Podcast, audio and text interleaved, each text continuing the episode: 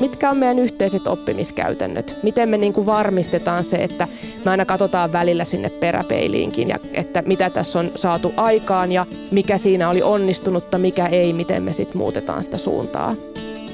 Mä löysin kiinnostavan näkökulman Jaakko Virkkuselta ja Heli Ahoselta, jotka työelämätutkijoina ovat sanoneet, että oppiminen ei ole tietoyhteiskunnassa enää pelkkä edellytys työn menestykselliselle toteuttamiselle, vaan oppiminen on olennainen osa itse työtä. Tässä jaksossa me puhutaan vähän digitalisaatiosta, enemmän työtehtävissä oppimisesta ja pohditaan, millaista oppimista tarvitaan just nyt.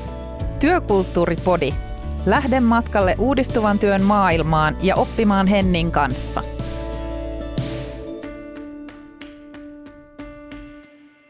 Tervetuloa Digitaaliset yhteydet -alueen johtaja Henriikka Rosti Liikenne- ja viestintävirasto Traficomista.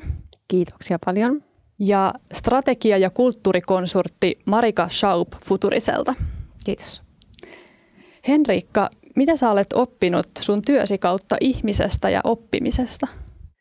Voisin sanoa, että silläkin uhalla, että mä kuulostan nyt kliseiseltä, niin sanoisin, että suurin oppi, mitä mulla on oman organisaation kautta tullut, on se, että oppiminen on vuorovaikutusta. Se on sitä vuorovaikutusta kaikissa muodoissaan, yhdessä pohtimista, viestintää, kaikkea sitä, mitä siihen kuuluu. Uudet ajatukset mun mielestä syntyy ja juurtuu parhaiten yhdessä reflektoimalla. Tuo oli mun mielestä aika hyvä kiteytys tuohon vuorovaikutukseen. Marika, sen lisäksi, että olet tutkinut organisaatiokulttuureja, sä oot konsulttina työskennellyt valtionvirastojen ja monien suomalaisten yritysten kanssa, niin mitkä asiat sun mielestä on tärkeimpiä, kun puhutaan työyhteisön ja tiimin oppimisesta? No mä nostaisin semmoisen näkökulman tähän, että on aika keskeistä miettiä sitä, että kuka määrittää sen, mitä tarvitsee oppia. Että se on ehkä tässä työelämämuutoksessa tämmöinen iso muutos, mikä on tapahtunut, että ehkä aikaisemmin ne oppimisen kohteet tuli vähän valmiiksi sen tehtävän ja toimenkuvan kautta. Ja nyt niitä täytyykin yhteisesti muotoilla vähän koko ajan uudestaan ja päästä myös osallistumaan siihen oman oppimisen määrittämiseen. No Henriikka, jos sä mietit tätä oman oppimisen määrittämistä, niin minkälaisia asioita sä nostasit sun urapolulta? Se onkin tosi hyvä kysymys. Mun urapolulla ainakin näitä opinpaikkoja on itsellä ollut niin kuin tosi monta. Ja ne on ehkä liittynyt sellaisiin asioihin, että on saanut astetta suuremmat saappaat ja monimuotoisemman tehtäväkentän ja joutunut menemään sinne oman mukavuusalueensa ulkopuolelle.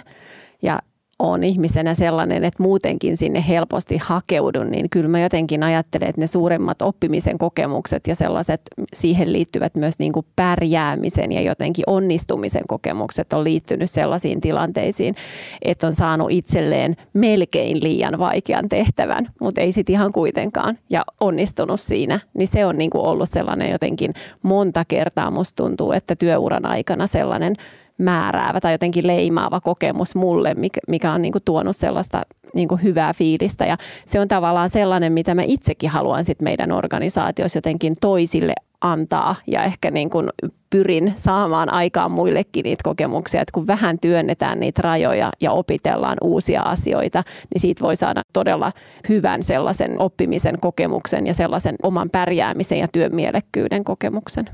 Niin ja sitten tavallaan jotenkin se, että hyppää johonkin ihan uuteen, niin sieltä voi löytää niin paljon kaikkea, mitä ei ehkä osannutkaan odottaa. Just näin.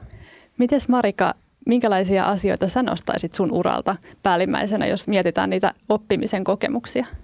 No varmaan ne on just sellaisia, missä mä tunnistan tämän, että pääsee vähän tavallaan kokeilemaan niitä omia rajojaan, oman osaamisen rajoja, mutta sitten tosi tärkeäksi on noussut se, että siinä yhteisössä on ollut ne ihmiset, joiden kanssa on pystynyt sparrailemaan niitä omia ajatuksia, että yhteisöllinen puoli oppimisessa on ihan hirvittävän tärkeä kaiken kehityksen, oman kehityksen ja sitten sen yhteisen toiminnan kehityksen kannalta.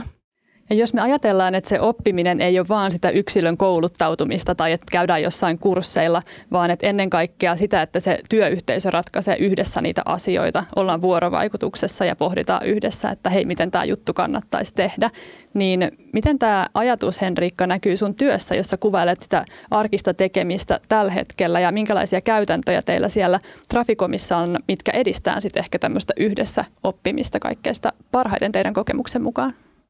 Mä ehkä voisin tähän nostaa sen yhdeksi esimerkiksi, käytännön esimerkiksi meidän niin kuin tiimimuotoisen tekemisen nousun meidän virastossa keskiöön tietyllä tavalla. Ja sen ajattelun niin kuin siitä, että meillä on niin kuin organisaatiossa paljon tällaisia hallinnolliset rajat ylittäviä tiimejä ja tiimimuotoista tekemistä. Se pohjautuu ikään kuin tällä hetkellä sellaiseen asioiden ympärille kokoontumiseen, jolloin väistämättäkin, kun sä saat siihen erityyppisiä ihmisiä, eri taustoista olevia ihmisiä, niin se oppi ja se oppimisen kokemus ja uuden asioiden löytäminen niin kuin jotenkin se monipuolistaa kaikkien niiden ihmisten ajattelua, kun se tiimi kasataan sillä eri osista organisaatio sen niin kuin erilaisten osaamisten ympärille. Ja meillä on ihan tästä tiimityöstä olemassa niin kuin sellainen ihan talotason käsikirjakin, millä me ohjataan tavallaan sitä tiimien toimintaa ja siten, miten sä voit hyödyntää sitä tiimiä osana niiden työasioiden ratkaisemista. Tämä on ehkä niinku sellainen, mikä jotenkin musta tuntuu, että liittyy sellaiseen aika vahvasti meillä siihen ajatukseen siitä, että miten asioita voi tehdä niinku yhdessä oppien ja sitten tavallaan niinku tämä liittyy osaltaan mun mielestä myös siihen ajatukseen niin kuin sellaisesta niin kuin tietynlaisesta yhteisjohtamisen noususta, mikä meillä on myös niin kuin vahvasti ajatuksena, että se johtaminen ei olekaan mitään sellaista niin kuin ylhäältä alas tapahtuvaa, ja eikä se nyt ole harvassa organisaatiossa enää sillä tavalla ajatellaankaan, mutta tavallaan jotenkin se, että se yhteisjohtaminen ulottuu tavallaan joka suuntaan, että se henkilö, hän saa niin kuin apua ylhäältä omilta esihenkilöiltään, hän saa apua omilta tiimiläisiltään ja hän saa kollegoiltaan niin kuin apua siihen ihan tavallaan siihen johtamistyöhön, että se itse johtamistyökin voi muodostua tavallaan tällaiseksi yhteiseksi tekemiseksi, jolloin sitten taas ne eri ihmiset siellä myös voi saada niinku oppia niinku tavallaan siitä, että esimerkiksi itse antaa vaikka omalle tiimiläiselleen vastuuta jonkun asian miettimisessä. Ihan vaikka yksittäisenä esimerkkinä, että meillä otetaan niinku asiantuntijoita mukaan vaikka rekrytointiprosesseihin. Että he tavallaan pääsee mukaan siihen ikään kuin vaikuttamaan siihen, että millaisia työkavereita on tulossa ja he antamaan tavallaan sitä omaa asiantuntemustaan siihen sen prosessin osaksi. Ja toisaalta saa niinku vastuuta ikään kuin siinä samalla, että näihin asioihin nyt mä voin tässä oppia uutta. Tällaisia asioita mulle ehkä ensimmäisen nousee mieleen. Tästä mun mielestä tämmöistä tiimin oppimisesta ja yhteiskehittämistä, yhteisjohtajuudesta, niin mua kiinnostaa kysyä tutkimuksen näkökulmasta, että mikä on ehkä semmoinen suurin väärinkäsitys, mikä liittyy tämmöiseen yhteiskehittämisen tai yhteisjohtajuuteen? Joskus aikanaan, ehkä vielä silloin 90-luvulla, kun puhuttiin tämmöisistä niin kuin yhteisjohdetuista, yhteisohjautuvista tiimeistä, niin kuitenkin ne tekemisen raamit tuli aika pitkälti ylhäältä. Eli tavoitteet asetettiin ylhäältä ja sitten tiimit sai itsenäisesti miettiä tekemisen tavat. Ja siinä niin kuin annettiin tavallaan, että miten siihen tavoitteeseen päästään. Ja ehkä se nykyinen yhteisjohtajuus, mistä puhutaan, niin se ulottuu niin kuin paljon laajemmalle, että siinä voidaan puhua jo ihan siitä, että niin kuin tehdään yhteistä strategiaa, tehdään esimerkiksi niin kuin tiimeissä, jotka organisoituu asiakaspolkujen tai asiakasarvon jonkun asiakkaan kysymyksen ympärille, niin he saa aika pitkälti määritellä myös sen, että mitä ongelmaa asiakkaan elämästä tai toiminnasta ollaan edes niin kuin ratkaisemassa ja niin kuin mennä itse asiassa aika paljon strategisempiin kysymyksiin, että jotenkin ne rajat, missä niin kuin sitä toimintaa määritellään, niin on laajentunut.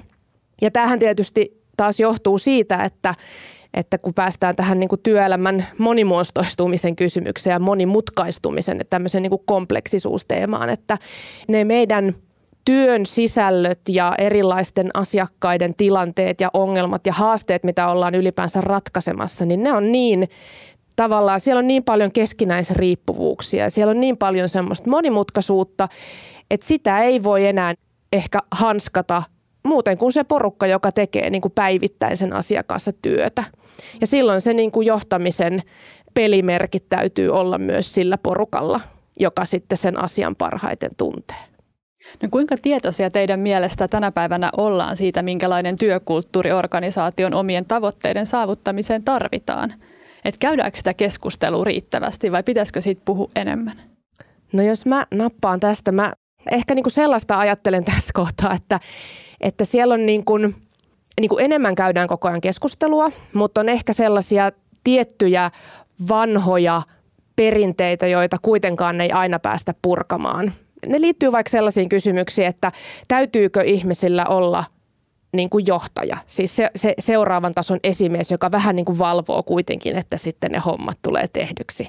Tämä on niin kuin, mitä paljon nyt organisaatioissa pohditaan, että mikä se esimiehen rooli oikeasti siinä on. Ja paljon on menty siihen niin kuin valventavampaan suuntaan ja siihen, että saadaan itse määritellä. Mutta sitten siellä on kuitenkin sellaisia niinku tiettyjä mittarointiin ja palkitsemiseen ja tämmöiseen liittyviä ehkä rakenteellisia juttuja, jotka ei välttämättä palvelekaan sitä, että yhteisö saa itse, tiimi tai työyhteisö itse määritellä niitä, vaan että kuitenkin esimerkiksi palkitsemisjärjestelmä saattaa ohjata niinku yksilökohtaiseen suoritukseen tai sitten tiettyihin tavoitteisiin joka tapauksessa, vaikka näennäisesti annetaan vapauksia. Eli tämä on itse asiassa tosi laaja kysymys, kun lähdetään niinku tämmöisten, että mistä se kulttuuri on syntynyt, niin siellä on paljon niinku rakenteissa ja tämmöisissä niinku oletuksissa ja tavallaan vanhoissa ajatuksissakin olevaa, mikä ei ole vielä päässyt ihan purkautumaan. Kyllä. Ja sitten varsinkin, kun puhutaan valtionhallinnosta, joka niin kuin mielletään aika tämmöisenä byrokraattisena, ja onhan meillä lainsäädäntö ja meillä on paljon säädöksiä ja ohjeita, mitkä viitottaa meidän työn tekemistä ja antaa niin kuin suunnan tavallaan, että missä, tai ne raamit, kehykset oikeastaan, että missä me sitten työtä tehdään. Mutta miten Henriikka, sä ajattelet?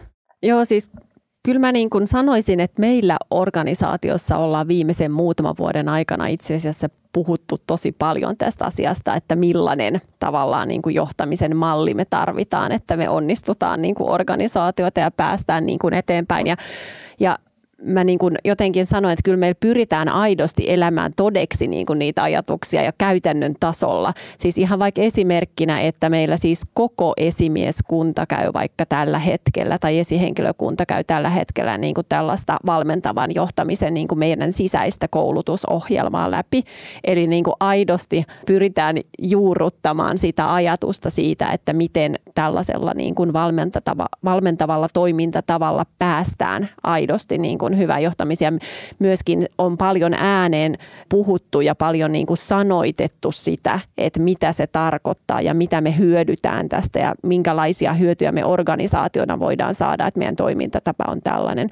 Että mä niin kuin tunnistan varmasti niitä haasteita, että niitä haasteita voi olla molemmilla puolilla, että voi olla tavallaan siellä johtotasolla sellaista ajattelua tai esihenkilötasolla, että on vähän haasteellista päästä siihen uuteen toimintamalliin, mutta myös sit siellä, että on tottunut olemaan johdettavana ja hyvin tiiviistikin johdettavana, niin se on niinku sellaista vuoropuhelua, mitä sit pikkuhiljaa siinä lähennytään ja ei tässä mitään sellaisia suuria totuuksia tietenkään ole, että jossain totuus löytyy sieltä puolivälistä jostain ja mä jotenkin itse ajattelen niin, että se johtaminen tällainen niin kuin on myös vähän niin kuin henkilökohtaista, että eri ihmisiä kannattaa johtaa vähän eri tavalla. Että ihmiset on hirveän eri polulla niin kuin, tai vaiheessa siinä omalla polullaan, että miten he niin kuin suhtautuu tavallaan valmentavaan johtamiseen ylipäätänsä ja tavallaan siihen, että kuinka itseohjautuvia he on niin kuin omassa toiminnassaan. Niin tavallaan sen huomiointi ja jotenkin sellainen inhimillisyys siinä kaikessa niin ehkä johtaa sitten lopulta hyvin tuloksiin, mutta kyllä mä niitä haasteita siellä niin kuin selvästi myös tunnistan, mutta ollaan matkalla ylöspäin, sanoisin näin. Joo, itse asiassa jos miettii, miten nopeasti siis Suomessa itse asiassa valtionhallinto, tämä tulee täältä mun oman tutkimustyön kautta, niin olen havainnut, että valtionhallinto on ollut itse asiassa aika ketterä ottamaan viimeisimpiä tavallaan lähestymistapoja käyttöön. Ja valtionhallinnon strategia on mun mielestä tällä hetkellä niin kuin yllättävänkin ketterä, jos vertaa niin kuin ihan suuriin yrityksiin ja toimijoihin. Eli tavallaan siinä mielessä siellä on kyllä tosi paljon hyvää tekemistä. Ja tosiaan aikaisemminkin näitä niin kuin johtamismalleja on suomalaisessa valtionhallinnossa niin kuin aika rohkeasti kokeiltu, mikä on silleen tosi kiinnostava ja hieno piirre. Siitä voidaan olla ylpeitä.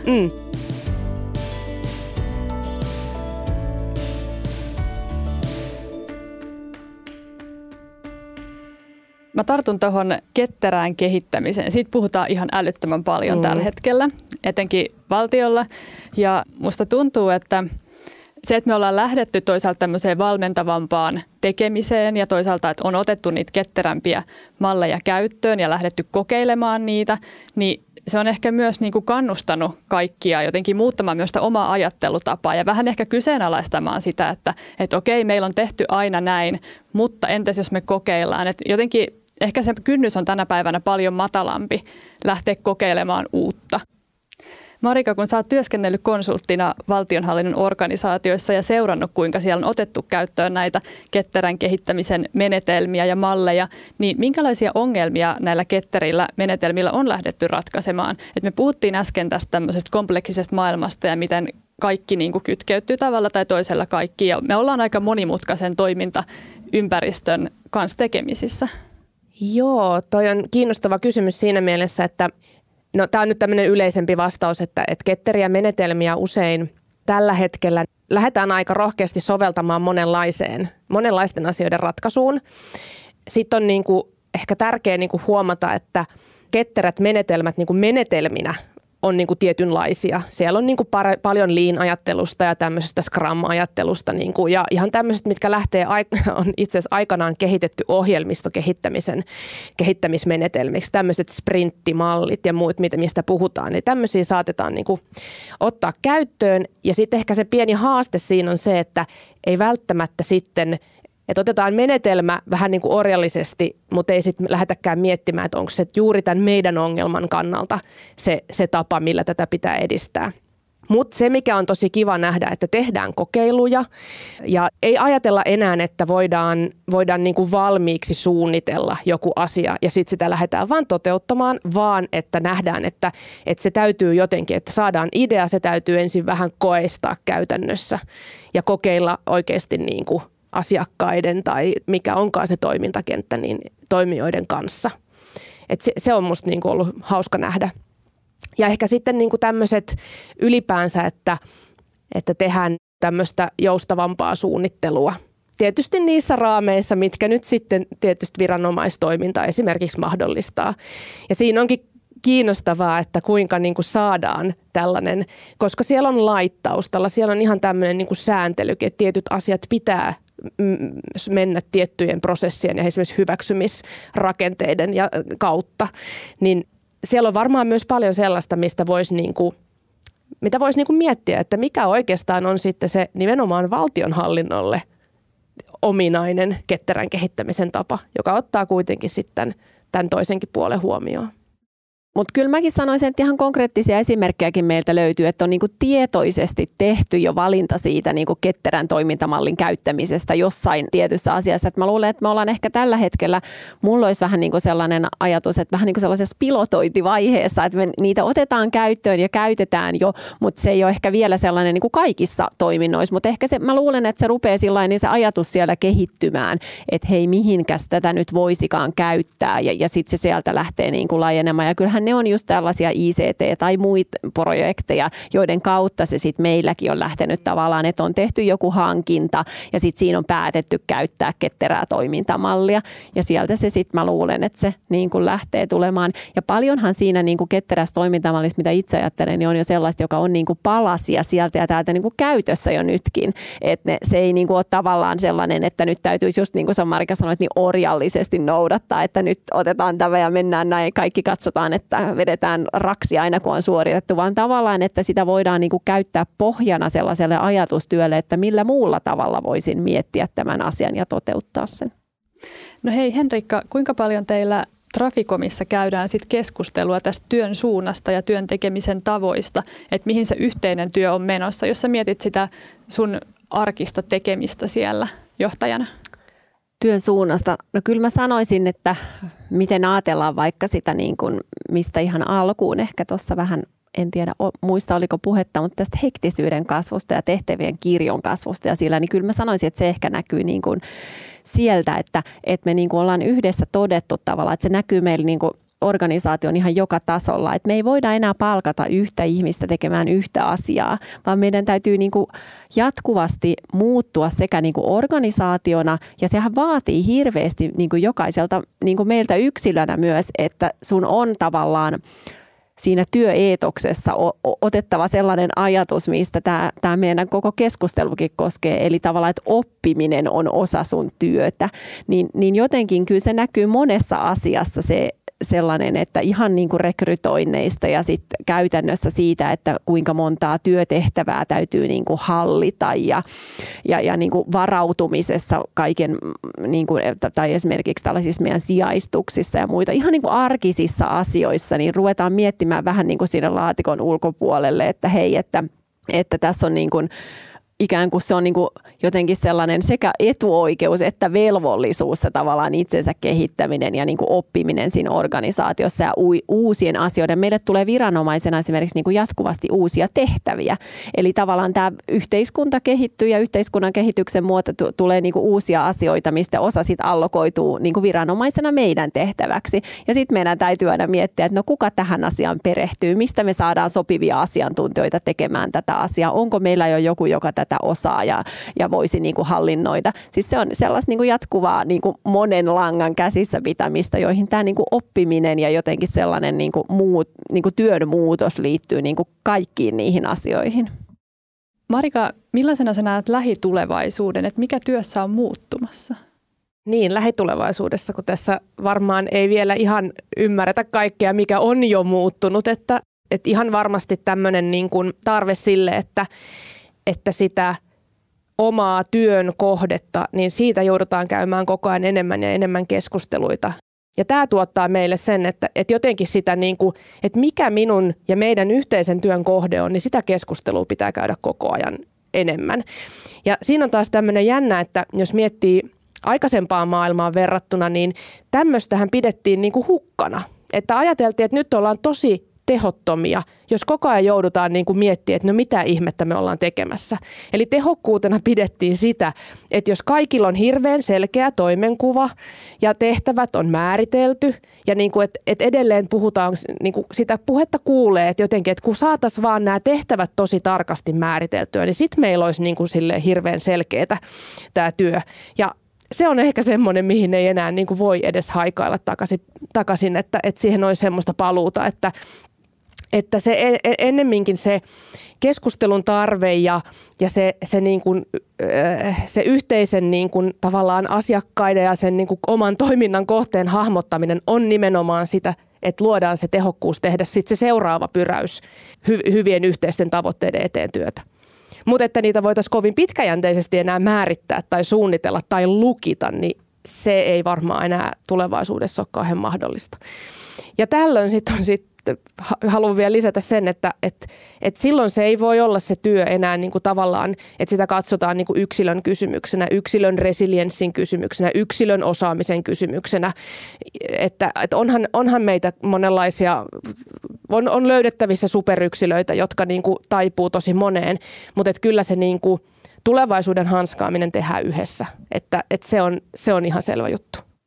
Joo, ja mä voisin vielä tarttua tuohon, miten sä sanoit, niin kuin yhdessä tekemisestä ja siitä yksilöstä, että se ei voikaan löytyä niin kuin sieltä, että kyllä mä niin kuin näkisin tässä toisaalta myös varsinkin tällaisessa niin kuin julkishallinnonkin organisaatiossa, niin johtajilla sitten taas aika ison vastuun siinä, että me ollaan niin kuin vastuussa siitä niin kuin meidän työntekijöiden työhyvinvoinnista ja siitä, että kun ne tehtävät tulee eri paikoista ja kun se tehtävän kuva on niin kuin jatkuvassa muutoksessa ja niin tarkastellaan säännöllisin väliajoin, vaikka meilläkin ne on ihan niin kuin kirjattu paperille, että mikä se ihmisen tehtävä, niin jatkuvasti sitä muokataan ja mietitään siis sen perusteella, että kun tehtävät vaan yksinkertaisesti muuttuu.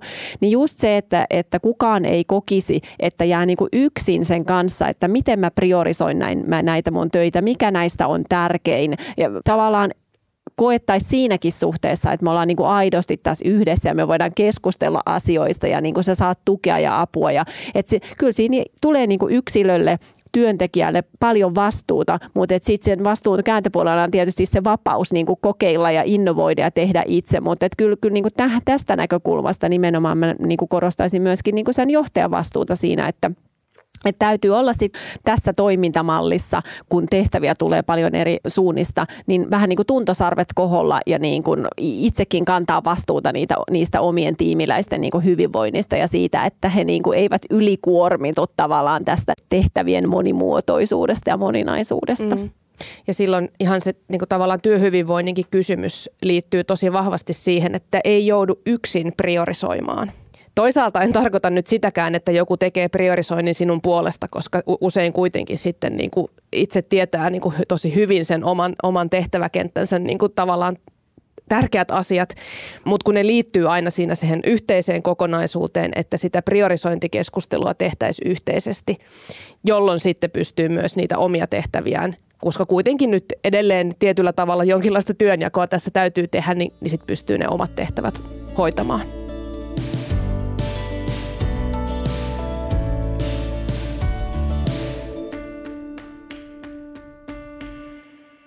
Palataan vielä tuohon johtajuuteen ja johtajaan tehtävään valmentavaan, oli sitten valmentava johtaja tai sitten tiimijohtaja, pienemmän tiimin tai isomman tiimin, niin miten sitten valmentaa asiantuntijoita arjessa, joiden tehtäväkenttä on ehkä sitten itselle tuntematon, että kun tarvitaan sitä keskustelua, mutta sitten johtajakaan ei varmasti tunne kaikkia tehtäviä ja kaikkia osa-alueita siinä tiimiläisten työssä, niin minkälaisia haasteita se johtaja kohtaa arjessa? Mä voisin ainakin kertoa ihan omakohtaisesta kokemuksesta tästä asiasta, koska tosiaan olen hypännyt edellisen kerran hyppäyksen tehdessäni niin nimenomaan tällaiseen rooliin. Että en oikeastaan, mulla on sellainen vajaa 20 henkeä mun tiimissä, niin en tosiaan silloin tähän tehtäväryhtyessä niin tuntenut niin kuin kenenkään substanssia oikeastaan mitenkään. Niin kyllä mä sanoisin, että se vaatii ennen kaikkea nöyryyttä. Se vaatii niin kuin sen ymmärtämistä, että mitä osaa, mihin pystyy ja myöskin tämä niin kuin korostaa ikään kuin sit sellaista niin kuin asiantuntijan arvostusta. Mä sanoisin, että olennaista on niin kuin molemminpuolinen arvostus, mutta tässä nimenomaan ehkä se johtajan arvostus sitä asiantuntijaa ja hänen asiantuntemustaan kohtaan. Että menee niin kuin mielenkiinnolla niiden, että haluaa oppia niiltä asiantuntijoilta, eikä missään nimessä enää olekaan se ihminen, joka kertoo, että asiat tehdään näin, vaan niin kuin kiinnostuneena katselee ja kuuntelee, että ai sä teet noin hienoa työtä, ja sitten tavallaan vähän niin kuin sellaisessa valmentavassa hengessä just niin kuin tutustuu siihen. Että kyllä mulla on ollut aika pitkä se tutustumisvaihe, että mä oon päässyt sisään siihen, ja mä oon hyvin avoimesti kertonut, että nyt mulla menee aikaa siihen, että mä tutustun tähän niin kuin sisältöön ja sitten tavallaan niin kuin luottanut siihen asiantuntijoiden aivan mielettömään niin kuin kykyyn itsenäisesti niin kuin hoitaa ja tavallaan samalla siinä niin kuin opettaa muakin niissä asioissa. Ja ehkä mä ajattelen niin kuin tällainen tiimiläisen tai johdettavan näkökulmasta, että ehkä ei enää ajatella sillä tavalla, että eikö toi edes tiedä, mitä me tehdään, että mikä johtaja se nyt oikein on, vaan ajatellaankin niin, että sen johtajan rooli voi olla sitten sellainen vähän niin kuin erilainen, että otetaan se ammattiylpeys, mikä kuuluu siihen omaan osaamiseen. Että minä asiantuntijana tiedän nämä asiat parhaiten, että voin totta kai niin kuin sparrata ja voidaan keskustella ja yhdessä linjata. Ja niin kuin totta kai sitten kaikki tällaiset niin kuin hallinnolliset ja työhyvinvointiin liittyvät kysymykset ja muut, niin niissä on niin kuin ehdottoman niin kuin tärkeää, että sitten sillä johtajalla on se oma roolinsa. Ja tietysti se johtaja on vastuussa niin kuin siitä toiminnan tuloksellisuudesta. Eli hän johtaa kokonaisuutta. Ja sitten niin kuin sen asiantuntijatehtävä ei olekaan miettiä sitä kokonaisuutta, vaan miettiä sitä omaa osaamistaan. Joten silti ehkä sieltä johtajalta vaaditaan sellaisessa tilanteessa, että hän niin kuin pyrkiikin hahmottamaan sitä enemmän kokonaisuutena sitä tekemistä ja niin kuin miettimään, että miten me saadaan tästä tuloksellisesti aikaan se, mitä meidän täytyy saada, eikä niin, että hänen tarvitsisikaan niin kuin pieniin nyansseihin sitten kaikkiin keskittyä. Ja toi esimerkki kuvaa hyvin, että miten sitä oppimista tapahtuu niin kuin tosi moneen suuntaan ja tavallaan siitä tulee sit yhteisöstä sellainen verkostomainen, kun puhutaan tästä valmentavasta työkulttuurista. No Marika, mä haluaisin kysyä sulta vielä, että minkälaisia asioita voi olla sitten, jotka hidastaa tai jopa sitten estää sitä työyhteisössä tapahtuvaa oppimista ja miten ehkä niitä tämmöisiä haasteita tai ongelmatilanteita kannattaisi lähteä purkamaan? Ehkä mä nostan tähän mun yhden lempiteeman. No ehkä sen puhe on vähän jo niin kuin laantunut, mutta aikaisemmin ainakin puhuttiin paljon niin kuin muutosvastarinnasta. Ja mun mielestä niin kuin oppiminen on sellainen prosessi, jossa niin kuin pitää voida suhtautua myös kriittisesti siihen, mikä se niin kuin tavallaan kehityksen suunta on. Ja että kun jokainen pääsee niin kuin mukaan siihen keskusteluun. Ja mä oon esimerkiksi monissa kehittämishankkeissa huomannut, että sellaiset ihmiset, jotka niin kuin suhtautuu kriittisesti ehkä alkuvaiheessa tiettyihin muutoksiin, saattaakin myöhemmässä vaiheessa olla sen muutoksen ihan niin kuin tämmöisiä johtohahmoja. Eli tavallaan se, että on joku suhde asioihin ja niitä pohtii aktiivisesti, on paljon parempi niin kuin oppimisen ja kokonais niin kuin kehittämisen kannalta kuin se, että tulee täysin välinpitämättömäksi sitä oppimisen tarvetta kohtaan. Että varmaan sellaistakin sit näkyy, että jos on tehty paljon, tämäkin on kiinnostava niin kuin yksityiskohta suomalaisesta työelämäkehittämisestä, että me ollaan niin kuin Euroopan tilastoissa oltu niin kuin kärjessä siinä, että Suomessa tehdään organisaatiomuutoksia eniten Euroopassa. Mistä se johtuu? Ehkä kyseenalainen kunnia. En mä tiedä oikeasti, mistä tämä johtuu, mutta mehän ollaan vähän tämmöinen insinöörivetoinen maa oltu perinteisesti ja siihen on liittynyt semmoinen tietty niin kuin kehitysmyönteisyys. Ja työelämätutkimuksen kannaltahan Suomi on myös tosi kiinnostava, että sekä julkisen että yksityisen puolen organisaatioihin tutkijat otetaan tosi mielellään vastaan. Eli tavallaan tutkimusta ja kehittämistä ja varsinkin tämmöistä tutkivaa kehittämistäkin tehdään Suomessa paljon, joka tietysti sit myös ehkä omalta osaltaan lisää sitä niin kuin tavallaan muutoksen tekemisenkin niin kuin määrää. Vaikka meillä on tämmöinen kyseenalainen kunnia ehkä tässä niin kuin muutoksen tekemisessä, niin se saattaa olla myös se syy, että miksi ihmiset saattaa olla vähän kyynistyneitä muutokseen. Eli meillä on myös ehkä sellaista traditiota taustalla, että aloitetaan muutoksia, mutta sitten niitä ei viedä niin kuin loppuun. Ja aloitetaan päällekkäin useita erilaisia muutoksia, joka sitten myös lisää sitä oppimisen tarvetta, mutta toisaalta myös hämmentää sitä, että mitä oikeastaan meidän pitäisi olla tässä oppimassa.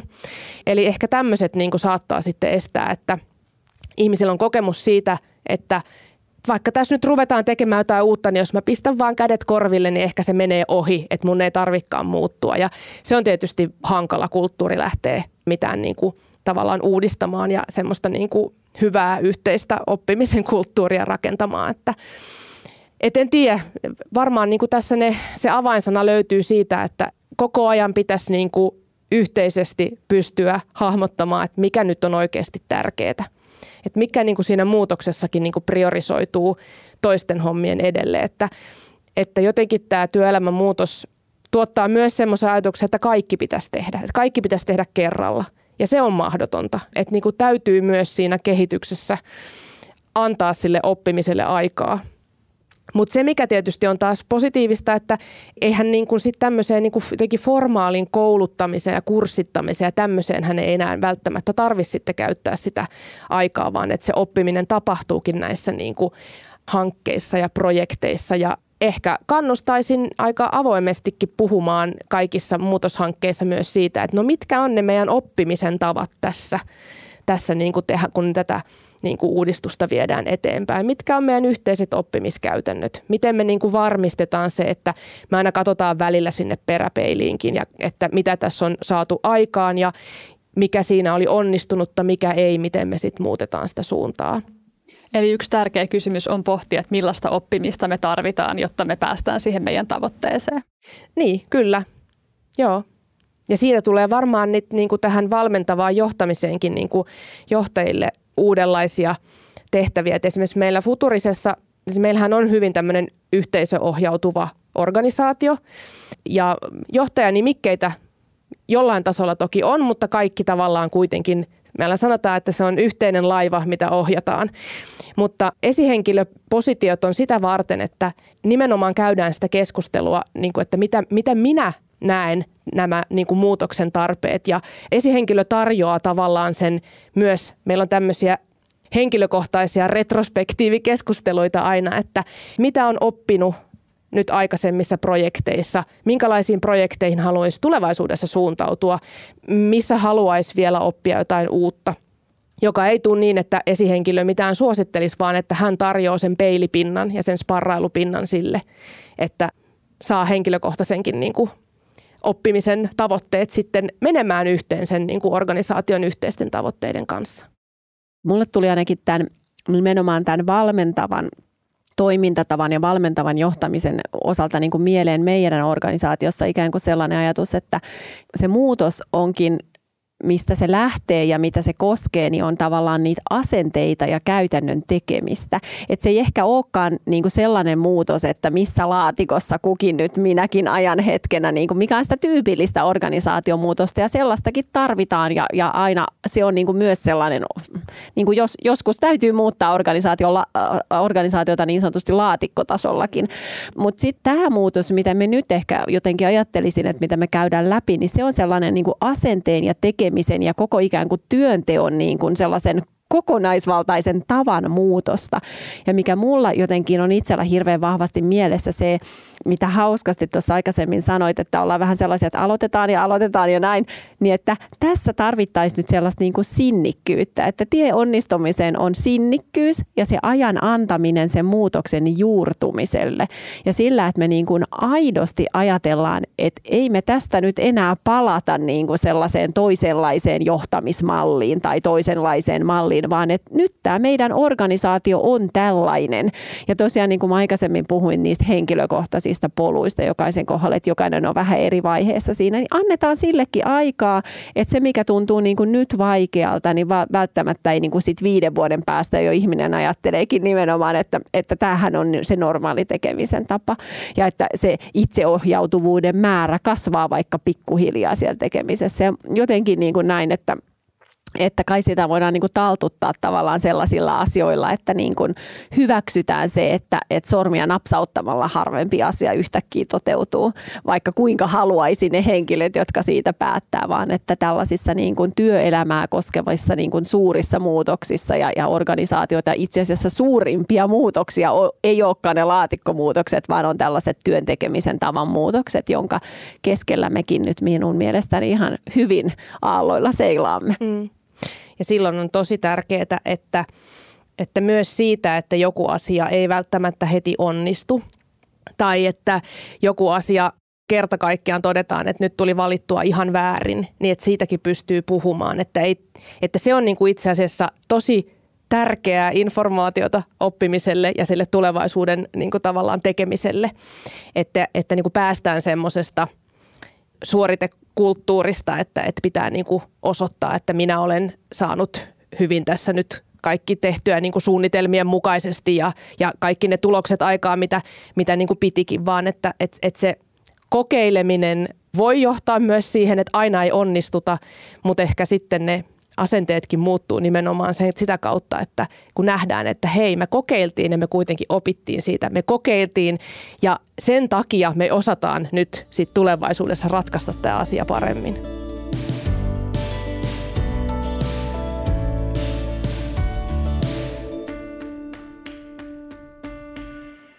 Loppuun vielä lyhyesti 3 vinkkiä työkulttuurin kehittämiseen. Mitkä on teidän parhaat vinkit, jotka te haluaisitte jakaa? No, mä sanoisin, että mun 3 tärkeintä vinkkiä niin kuin tähän oppimiseen on se, että otetaan ensinnäkin vuoropuhelu sellaiseksi elimelliseksi osaksi kaikkea tekemistä.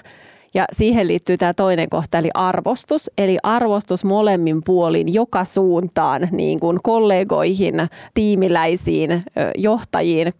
Et molemmin puolinen ja joka suuntaan ulottuva arvostus ja toisen tekemisen ja osaamisen ihmettelevä niin kuin suhtautuminen siihen, että miten hienoa työtä toiset tekeekään. Eikä sellaista kyräilyä siitä, että mitä hän tuo puuhaa, vaan niin kuin mennään niin kuin päinvastaisen suuntaan siitä. Ja sitten ehkä mä vielä sanoisin jotenkin sellainen niin kuin yhteisesti niin kuin jotenkin tavoitteiden kristallisointi. Sellainen, mikä mun mielestä sitä oppimista jotenkin, että me päästään sitä kohden, kun me jatkuvasti näiden 2 asian avulla, mitä aikaisemmin tuossa sanoin, niin ikään kuin yritetään yhdessä kristallisoida, että mitä tavoitetta kohti me nyt tässä halutaan mennä. Ja ne keinot voi muuttua matkan varrella ja niin kuin ne tekemisen tavat. Me voidaan oppia virheistä, niin kuin tuossa äsken sanottiin, että se on sallittua, mutta että me koko ajan niin kuin mietitään yhdessä, että tätä kohti me mennään ja sitten mietitään, että miten sinne päästään. No mä sanoisin, että tehkää ja oppikaa yhdessä. Se vaatii tosi paljon keskustelua. Se ei ole hukkaa, se on suorastaan elinehto työssä tällä hetkellä. Sitten se, että niin kuin vastuu ja sitten valta päätöksistä olisi samassa porukassa. Eli että siinä ei tehtäisi niinku semmoista vanhanmallista työnjakoa enää.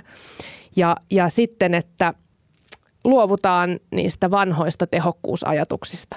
Että se uusi työelämä ja siinä muutoksen tekeminen ja oppiminen niin vaatii ihan uudenlaisia rakenteita. Hienoja vinkkejä teiltä molemmilta. Iso kiitos tästä keskustelusta, Henriikka ja Marika. Kiitoksia. Kiitokset.